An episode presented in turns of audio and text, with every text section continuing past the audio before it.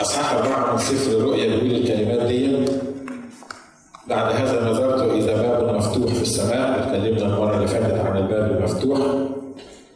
والصوت الذي سمعته كبوق يتكلم معي قائلا اصعد إلى هنا فأريك ما لابد أن يصير بعد هذا. واتكلمنا عن إن لما الرب يحب يعلن إعلانات سماوية ما ينفعش يعلنها والناس موجودة في الأرض. لازم يطلع بالشخص اللي عايز يعلن له الإعلانات السماوية لازم يطلع بيه السماء. وعطينا أكثر من مثل عن موسى لما الرب قال له اصعد على الجبل علشان ياخد الوصايا العشر ويتكلم مع الرب. واتكلمنا عن يعقوب لما قال له قم اصعد إلى ارضه إلى بيت إيل وأقم هناك وأصنع هناك مذبحا للرب. واتكلمنا عن إن تقريبا كل المذكورين في الكتاب المقدس ساعة ما الرب كان بيديهم إعلان خاص إعلان سماوي كانوا بيسمعوا الصوت ده ويصعد إلى هنا. واتكلمنا عن كلمة هنا إن هنا هو المكان اللي فيه الرب يسوع المسيح. فأريك ما لابد أن يصير بعد هذا. وللوقت صرت في الروح واتكلمنا عن صرت في الروح. وإذا عرش موضوع في السماء وعلى العرش جالس. وكان الجالس في المنظر شبه حجر اليشب والعقيق مقوس قزح حول العرش في المنظر شبه الزمرد وحول العرش أربعة وعشرون عرشا. ورأيت على العروش أربعة وعشرين شيخا جالسين متسربلين بثياب بيض وعلى رؤوسهم أكاليل من ذهب. اتكلمنا عن إن في فرق بين العرش اللي هو عرش الله المتصدر المكانه في السماء وعن ال 24 شيخ المحيطين أو ليهم عروش حوالين العرش الأساسي هو عرش الرب.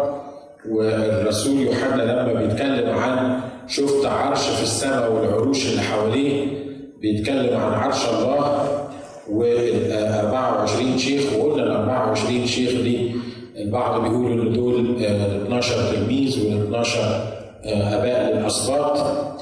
وأنا بميل إن ال 24 شيخ دول بيمثلوا العهد القديم قديسي العهد القديم وبيمثلوا قديسي العهد الجديد. شعب إسرائيل كان 12 سبط ومن كل سبط كانوا بيختاروا رئيس أو اللي اتسمى باسمه السبط والرب اختار 12 تلميذ علشان يبقوا تلاميذه في العهد الجديد. فلما بيقول إن فيه عرش في النص وحواليه 24 عرش معناها إن دول بيمثلوا قديسين العهد القديم وقديسي العهد الايه؟ الجديد. وقديسين العهد القديم وقديسين العهد الجديد الكتاب بيقول إن هم هيقعدوا مع الله الكتاب بيقول أقامنا معه وأجلسنا معه فين؟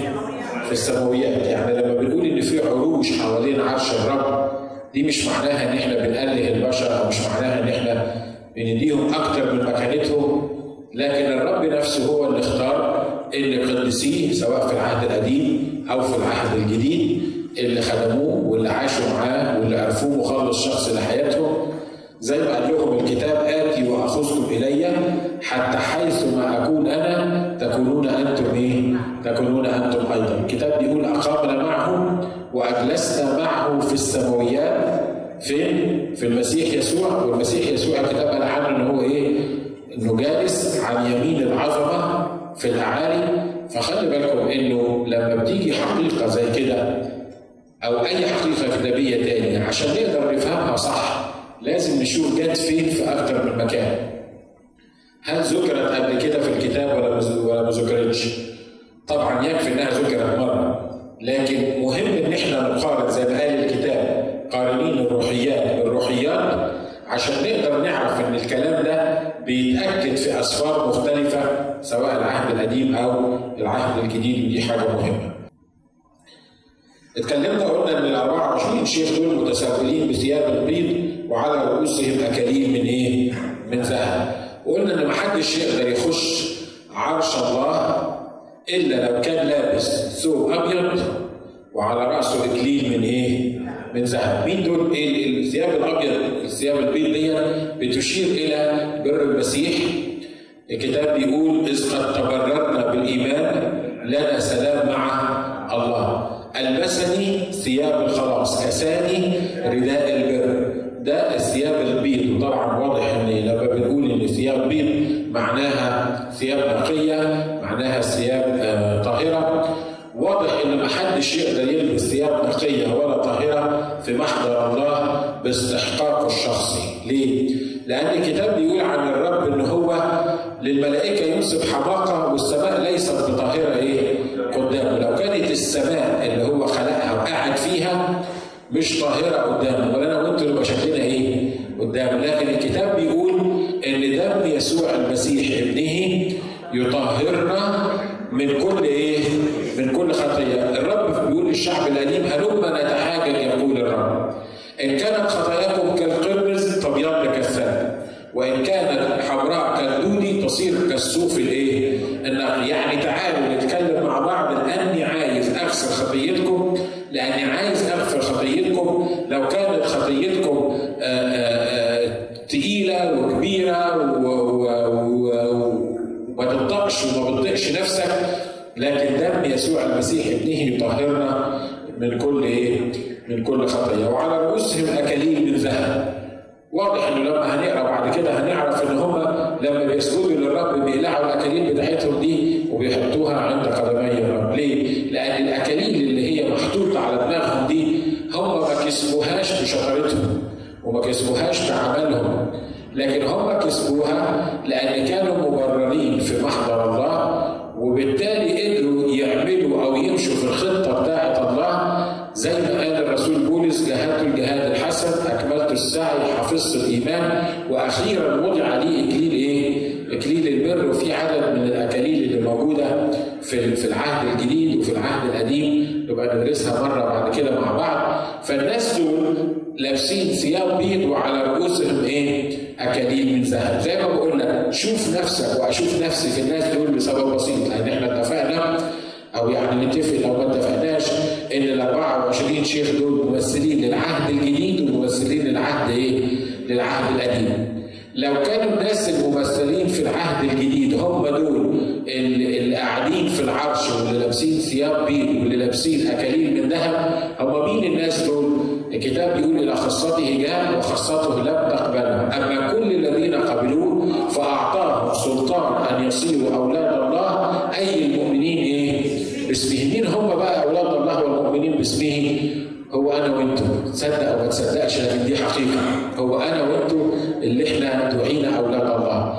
ولما دعينا أولاد الله كسانا رداء البر كسانا ثياب الخلاص. عشان كده دخلنا السبب لأن لو واحد بيخش للعرس ما عليهوش ثياب العرس زي ما قلنا المره اللي فاتت صاحب العرس مسكه وقال له يا صاحب أنت إزاي دخلت هنا وما عليكش ثياب العرس؟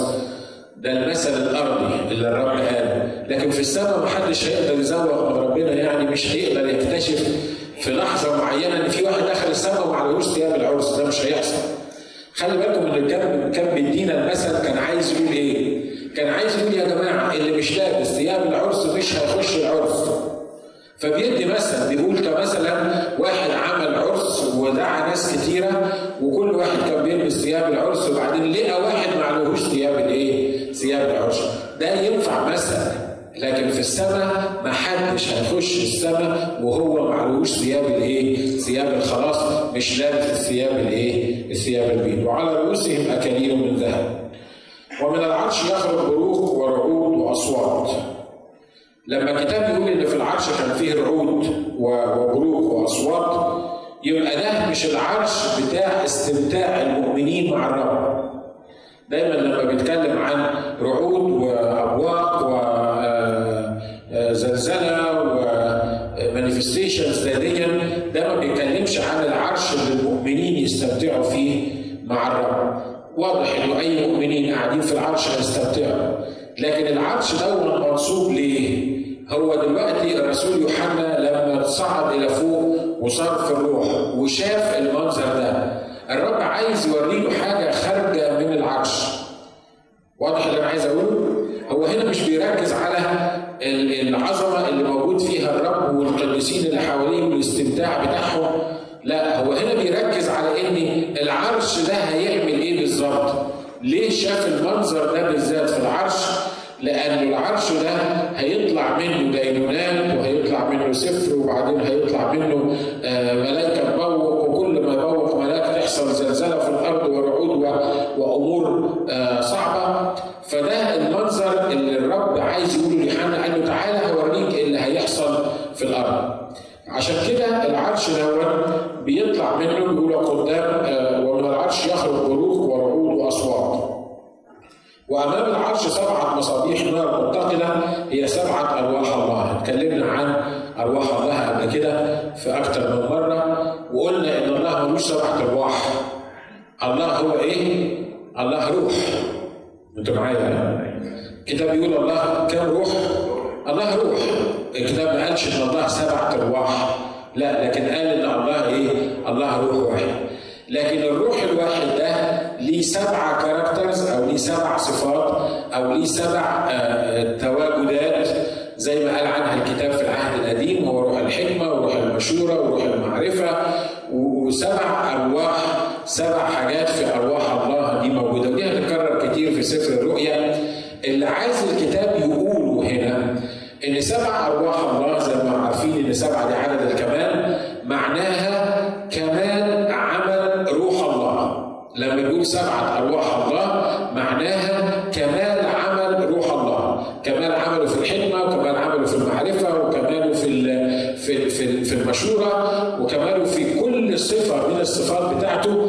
يعني الرب موجود وفي وسط العرش وامام العرش كمال أو كمالات المسيح في كمالات الروح القدس اللي بيفكشن في كل الايه الأمور بتاعته وقدام العرش بحر زجاج شبه البالون وفي وسط العرش وحول العرش أربعة حيوانات مملوءة عيونا من قدام ومن وراء خلي بالكم إن كل مرة بيتكلم عن بحر موجود قدام العرش ما بيتكلمش عن البحر العادي ده البحر المادي اللي إحنا نعرفه اللي موجود في الأرض ده رمز للتقلبات رمز للامواج رمز للعالم كل مره بتقرا فيها البحر بتعرف ان الكتاب بيستخدم رموز معينه بنحتاج نفهمها عشان نفهم الكلام اللي بيقوله فلما بيتكلم عن البحر العادي المادي اللي فيه ميه اللي موجود ده في الأرض بيتكلم عن الاضطرابات الموجوده في العالم بيتكلم عن السفينه اللي كانت الامواج عماله تخبط فيها فواضح ان البحر هنا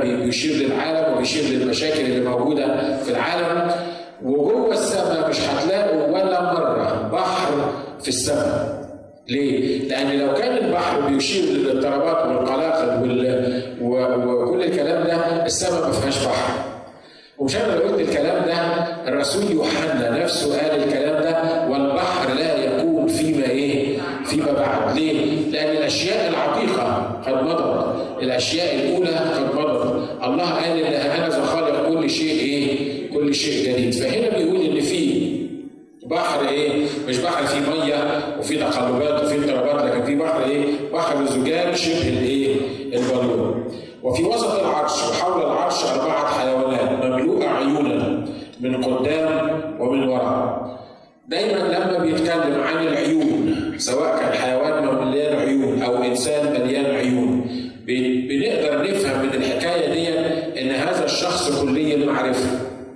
كمال المعرفة سواء في الحيوان ده أو في الإنسان أو في أي حاجة بيتكلم فيها لما بيقول إن هو إن إن مملوء عيونا من قدام ومن إيه؟ ومن وراء. والحيوان الأول شبه أسد، والحيوان الثاني شبه عجل، والحيوان الثالث له وجه مثل وجه إنسان، والحيوان الرابع شبه نسر طائر. المفسرين بتوع الكتاب الكلام ده جه في أكتر من سفر سواء في العهد القديم أو في في, في العهد الجديد المفسرين بتوع الكتاب بيقولوا الحيوانات دي بتشير إلى كمالات المسيح أو المسيح الكامل في أربع صفات موجوده فيه عشان كده بيقولوا عن ال ال الاناجيل الاربعه ممثلة في الأربع حيوانات دول. فهنا بيقول إن الحيوان الأول شبه إيه؟ شبه أسد. واضح الأسد ده بيشير للملك. لما بنتكلم عن الأسد بنتكلم عن ملك. لأن واضح إن الأسد هو اللي بيسموه ملك الإيه؟ ملك الغابة. تقول لي هو هو ربنا عمال يدخلنا في جنينه حيوانات وحيوانات واقفة حوالين العرش وحيوان مش عارف شبه أسد. إيه حكايه الحيوانات دي؟ لا الرب بيوصف بالحاجة اللي إحنا نفهمها اللغة بتتكلمنا بالطريقة اللي إحنا نقدر نفهمها توريليت ليها نفهم هو عايز يقول إيه بالظبط. فلما بيتكلم عن الحيوان الأول بيتكلم عنه شبه إيه؟ شبه أسد. بيتكلم عن الملك عن ملك عن شخص ملك. واضح إن صفة من صفات الرب يسوع هو إيه؟ هو الملك. وواضح إن الإنجيل الأول هو إنجيل متى بيتكلم عن الرب يسوع كإيه؟ كملك. الناس بيقولوا ليه ربنا نزل أربع اناجيل؟ مش معظم اللي في الإنجيل ده هو في الإنجيل الثاني وهو في الإنجيل الثالث وهو في الإنجيل الرابع. بيقولوا لنا الإنجيل الأربع اناجيل بتوعكم دول الناس اللي كتبوهم ده مش المسيح اللي كتبهم. ليه؟ لأن في واحد اسمه إنجيل متى وواحد اسمه إنجيل مرقس وواحد اسمه إنجيل لوقا وواحد اسمه إنجيل يوحنا فدي أناجيل متى ومرقس ولوقا يوحنا واضح إن الكلام ده مش مظبوط لأن إحنا سمينا الإنجيل بالكاتب بتاعه تعريفا ليه من الإنجيل الآخر اللي كتبه واحد تاني لكن الكتاب بيقول ان تكلم اناس الله القديسون مسوقين من الروح الايه؟ القدس، الرسول بطرس بيقول لم تاتي نبوه قط بمشيئه انسان. يعني موضوع كتابه انجيل متى ومرقس ولوقا يوحنا مش لأن الناس دول حبوا يكتبوا اناجيل فهو واحد متى كتب واحد ومرقس كتب واحد ولوقا كتب واحد، لا الفكرة ان الروح القدس اوحى للاربعه دول ان هم يكتبوا الانجيل. والسؤال ليه الرب عطى أربعة يكتبوا الإنجيل؟ ما كانش ليه هو كتبه؟ قعد واحد وقال اكتب وقال ملاه الإنجيل اللي هو عايز يملهوله ليه الرب استخدم أربع أفراد علشان يكتبوا أربع أناجيل؟ الإجابة بسيطة لأن كل واحد في الأفراد دول كتب لنوعية معينة من البشر. وهو بيكتب لنوعية معينة من البشر كتب عن صفة معينة في شخص الرب يسوع المسيح ولو في وقت نبقى ندرس مع بعض القصة دي لأن دي دراسة كبيرة لأنه متى بيتكلم عن المسيح كالملك عشان كده أول ما بيبتدي إنجيل متى بيقول لك كتاب ميلاد يسوع المسيح ابن داوود. مع إن الرب يسوع المسيح ما هوش ابن داوود مش كده؟ والرب يسوع المسيح ما هوش أصلا ابن يوسف عشان يقدر يقول الكلام ده. لما ابتدى سلسلة النسب بتاعة الرب يسوع في إنجيل متى كان مركز على توضيح سلسلة نسب الرب يسوع كالملك؟ نسبه اولا لابن إيه؟ داود لأن النبوه بتقول ويعطيه الرب الإله كرسي داود إيه؟ كرسي داود ابيه عشان كده الجماعه المجوس لما هم بيسألوا يقولوا أين هو المولود ملك الإيه ملك اليهود ليه؟ لأننا رأينا نجمه في المشرق وجئنا علشان إيه؟ عشان نسجد له. فالحيوان الأول ده شبه الأسد بيقول إن ده مشبه بالرب يسوع المسيح في صفة من صفاته وهي وهو شخص الإيه؟ الملك زي ما بنشوفه في الإنجيل الأول اللي هو إنجيل متى. والحيوان الثاني شبه عجل والعجل بيتكلم عن المسؤولية بيتكلم عن التحمل بيتكلم عن القوة. ولما تقرأ إنجيل مرقس تلاقي إنجيل مرقس بيتكلم عن الرب يسوع كالخادم اللي حاطط نفسه تحت المسؤولية بتاعت الناس. عشان كده لما تفتح معايا إنجيل مرقس تلاقي برضو البداية بتاعته بتتكلم عن الموضوع ده ففي انجيل مرقس بيقول الكلمات دي في أول أصحاح. بدء إنجيل يسوع المسيح ابن إيه؟ ابن الله. كما هو مكتوب في الأنبياء أنا أرسل أمام وجهك ملاكي الذي يهيئ الطريق قدامي. وابتدى على طول يتكلم عن ما كلمش عن ميلاد يسوع ما كلمش عن عن نسب يسوع لكن اتكلم عن خدمة يسوع. في أول أصحاح من إنجيل مرقس بيتكلم هنا بيقول في تلك الأيام جاء يسوع من ناصرة الجليل واعتمد من يوحنا في الأردن. في أصحاح تسعة وللوقت وهو صاحب من الماء رأى السماوات قد انشقت والروح مثل حمامة نازلا عليه وكان صوت من السماء أنت ابن الحبيب الذي به سلر سلر وللوقت أخرجه الروح في إيه؟ في البرية. لما تشوفوا مرقس وهو بيكتب بيكتب بيغفل القصة بتاعت يسوع المسيح نسب الرب يسوع المسيح هو من إيه؟ بيبتدي يتكلم على طول عن خدمة الرب يسوع المسيح. كان كان الشخص اللي بيتحمل المسؤولية في الخدمة ودي إشارة للحيوان الثاني اللي هو العجل. الحيوان الثالث له وجه مثل وجه إنسان. وبرضه لو بصيت لإنجيل لوقا تلاقي مطلع إنجيل لوقا بيتكلم عن يسوع الإيه؟ يسوع الإنسان. في إنجيل متى زي ما اتفقنا إنه لما اتكلم عن النسب بتاعه اتكلم عن النسب بتاعه كان ملك. ميلاد يسوع المسيح ابن إيه؟ ابن داوود. لكن في إنجيل لوقا بيتكلم عنه كالإيه؟ بيتكلم على الإنسان. اتكلم من اول ما كاهن اسمه زكريا ولما الرب بشره وهكذا وبعدين تبشير الملاك للقديسه العذراء بتشوف نسب المسيح في إنجيل لوقا بيختلف عن نسبه في إنجيل متى. الناس اللي مش فاهمة في الكتاب بيسألونا السؤال ده. بيقول لك شوف لما تراجع نسب المسيح في إنجيل متى ما تلاقوش زي نسب المسيح في إنجيل لوقا.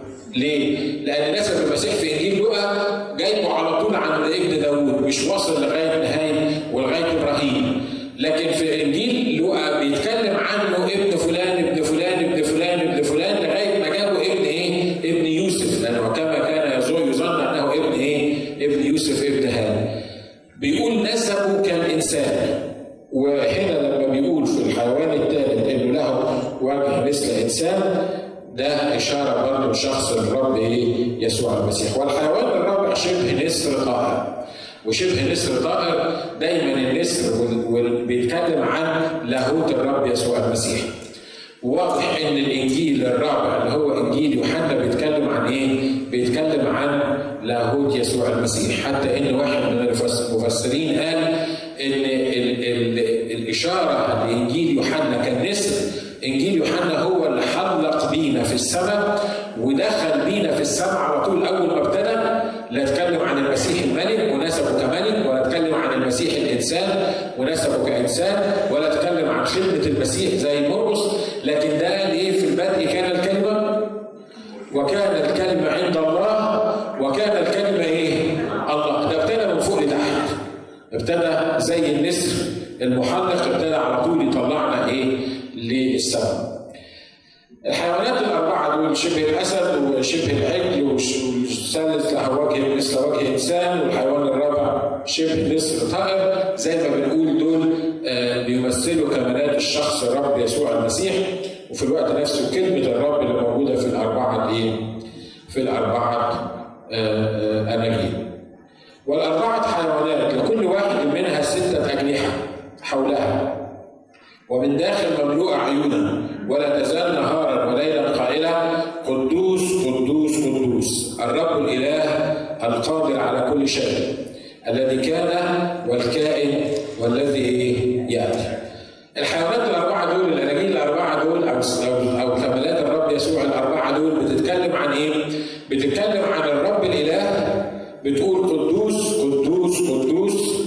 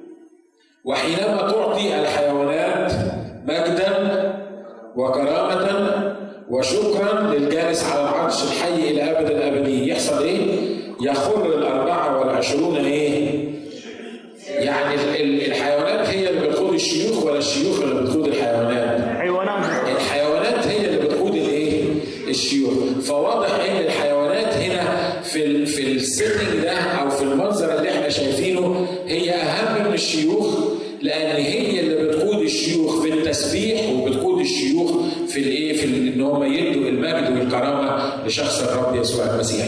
لو كانت كلمة الله مشبهة بالحيوانات الأربعة دول أو كمالات المسيح زي ما البعض بيقولوا مشبهة بالأربعة حيوانات دول يبقى الاربعه حيوانات دول يدوا المجد لله الله الابن بيدي المجد لله الاب الجالس على العرش ولما الله الابن بيدي المجد لله الجالس على العرش اللي بيحصل ان اي انسان موجود في العرش ما يقدرش يعمل غير انه زي ما بيقول الكتاب يحصل إيه وحينما تعطي الحيوانات مجدا وكرامه وشكرا للجالس على العرش الحي إلى ابد الابدين يخر الاربعه والعشرون شيخا قدام الجالس على العرش ويسجدون للحي إلى ابد الابدين الابدين ويطرحون اكاليلهم امام العرش قائلين انت مستحق ايها الرب ان تاخذ المجد والكرامه والقدره لانك انت خلقت كل الاشياء وهي بارادتك كائنه وايه وخلقت. يعني النهارده المنظر اللي إحنا شايفينه ان الحيوانات هي اللي بتقول للجالس على العرش قدوس قدوس وبعد كده الشيوخ بيبتدوا يسجدوا للجالس على العرش. خلي بالكم الصفات اللي اتذكرت هنا. بتتناسب مع المشهد اللي إحنا بنتكلم عنه. ودايما لما تقرأ الكتاب اقراه بالطريقة دي. ساعة ما تلاقي وصف للرب يسوع أو ساعة ما تلاقي وصف لله الله عنده أوصاف كثيره جدا. نعجز عن جمعها وذكرها والكتاب نفسه ما كفاهاش. لكن في كل مره الله بيعلن عن نفسه بيعلن عن نفسه بصورة معينة فاكرين وإحنا بندرس الكنائس السبع قلنا إن كل مره الرب بيعلن عن نفسه في الكنائس السبع بيعلن عن صورة معينة لأن بتتناسب مع حالة الإيه؟ مع حالة الكنيسة. هنا بيعلن عن نفسه إنه الله الجالس على العرش والحيوانات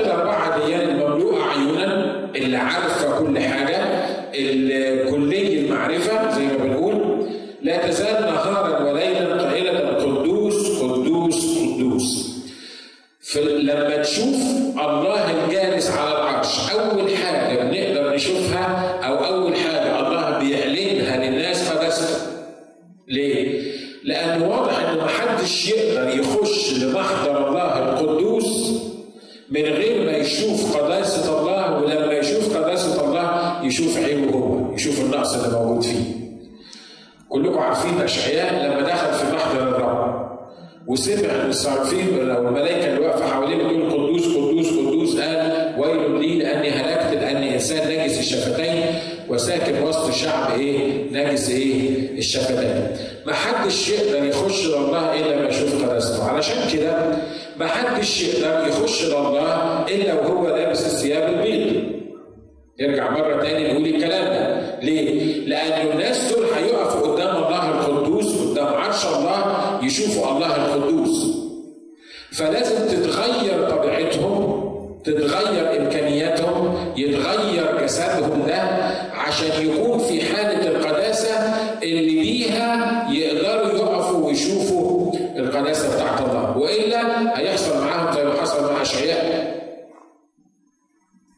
أنتوا معايا. مش كده؟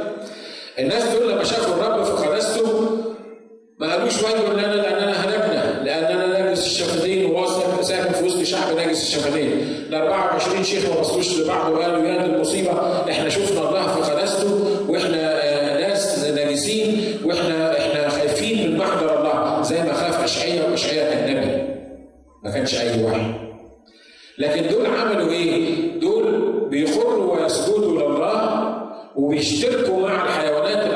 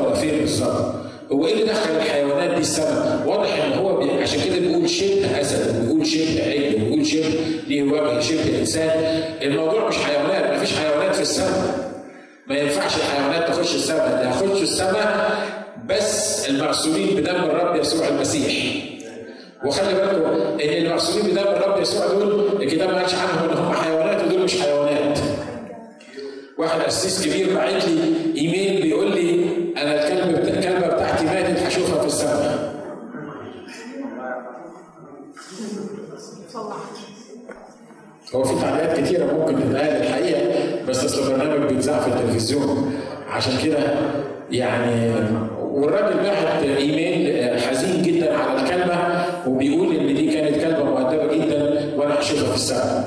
لو كان عندي حق إن أنا أرد عليه كنت هقول أنت فعلا هتكون معاها. لكن خلي بالكم إن الكتاب هنا بيقول إيه؟ الكتاب بيقول لكن دي الصفات أو الكاركترز بتاعت شخص الرب يسوع المسيح أو الكلمة بتاعه الرب المجسدة اللي هي بتدي المجد والكرامة لشخص الرب يسوع المسيح. وحينما تعطي الحيوانات مجدا وكرامة وشكرا للجالس على إيه؟ العرش. طب مجدا مستحق هو المجد. والكرامة هو كلي الكرامة. وشكرا بتشكر على إيه الحيوانات خلي بالكم أي حد ممكن يدي مجد وكرامة للرب مش كده؟ لكن اللي يشكر ده لازم حصلت معاه حاجة بيشكر عليها صح؟ يعني لما نقول هذه الحيوانات الأربعة بتدي شكر والشيوخ بيدوا شكر لشخص الرب بيتكلم هنا عن حسن صنيع الرب معانا كبشر مع الأرض مع إن الإنسان أخطأ وأخطأ باراده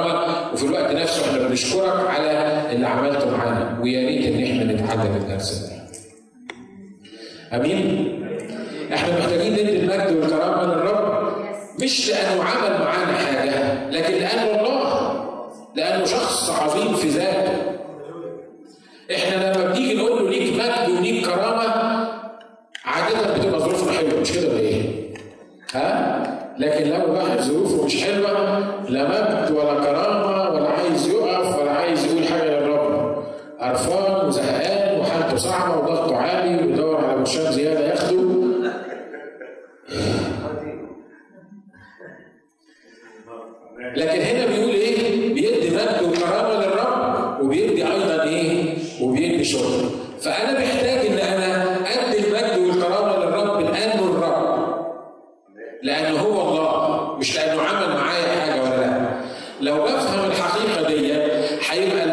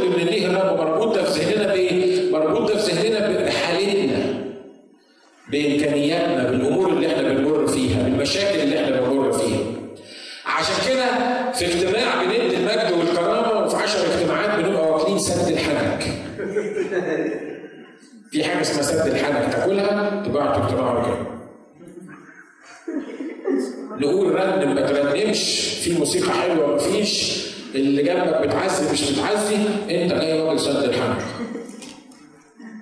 تقول له وأنا مش إنسان وانت مش عارف ظروفي وانت مش عارف إن أنا بمر بيه.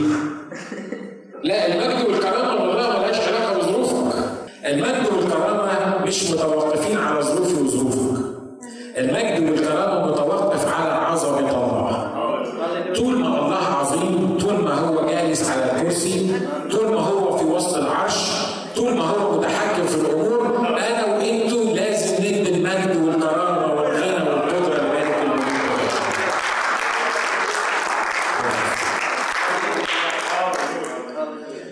والشكر أنا معاك مرات الشكر ده بيتوقف على ظروفنا لكن واضح ان إحنا لما بتحصل معانا حاجة إحنا لا بنشكر ولا بنعرف نشكر ولا عايزين نشكر ولا عايزين حد يكلمنا عن ربنا وخلاص زهقنا منه وعايزين نسيبه واحسن لنا لو ما كناش حتى عرفناه يا ريتنا ما كناش حتى اتجددنا عشان كنا نعرف نكفر زي ما بيقولوا العسلين.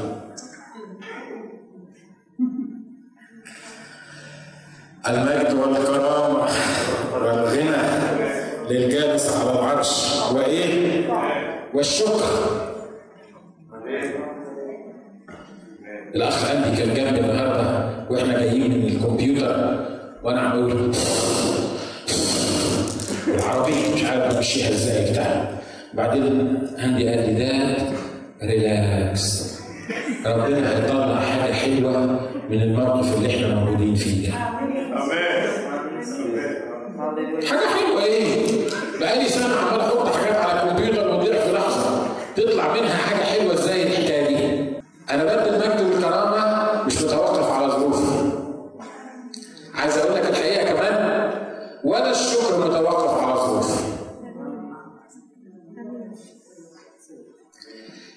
لو عرفت اللي الرب مخبيه ليك تعرف أن كل الأشياء تعمل معا للخير للذين يحبون إيه؟ يحبون الله. إحنا بنغلط غلط كبير لما لما شكرنا يبقى متوقف على ظروفنا. إحنا مش عارفين ظروفنا دي إحنا ماشيين فيها وتعبانين، أنا عارف إحنا في القرن ال 21 وعارف الظروف اللي بنمر بيها كلنا. لكن الكتاب بيقول عن الله انه يقدر يخرج من الاكل اكل ومن الجافي حلاوه الذي معه إيه؟ الذي معه امرنا. عشان كده أنا مش هشكر على ظروفي لأن الحقيقة أنا بتكلم عن نفسي ويمكن بتكلم عليه لو هتشكر وهتخلي شكرك مرتبط بظروفك مش هتشكر ابدا.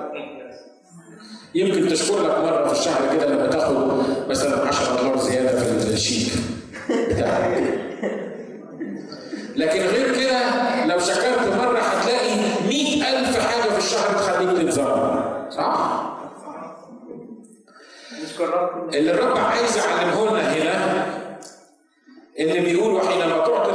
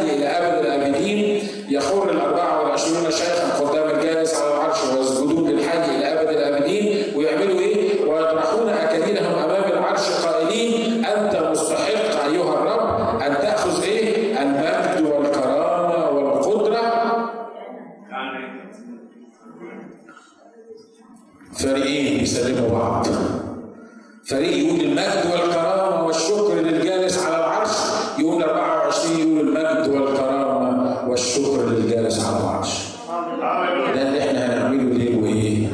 ليل ونهار انت مش لازم تستنى لما تروح هناك عشان تقول كده. أنا خايف عليك وعليا. لو ما عرفتش تقول كده المجد والكرامة والشكر والقدر والغنى من هنا مش عارف هتعمل إيه في السماء. ده انت محتاج براكتس كتير قوي. محتاج تتدرب على الموضوع ده مدة طويلة. عشان تعرف تقول الكلام ده في ظهر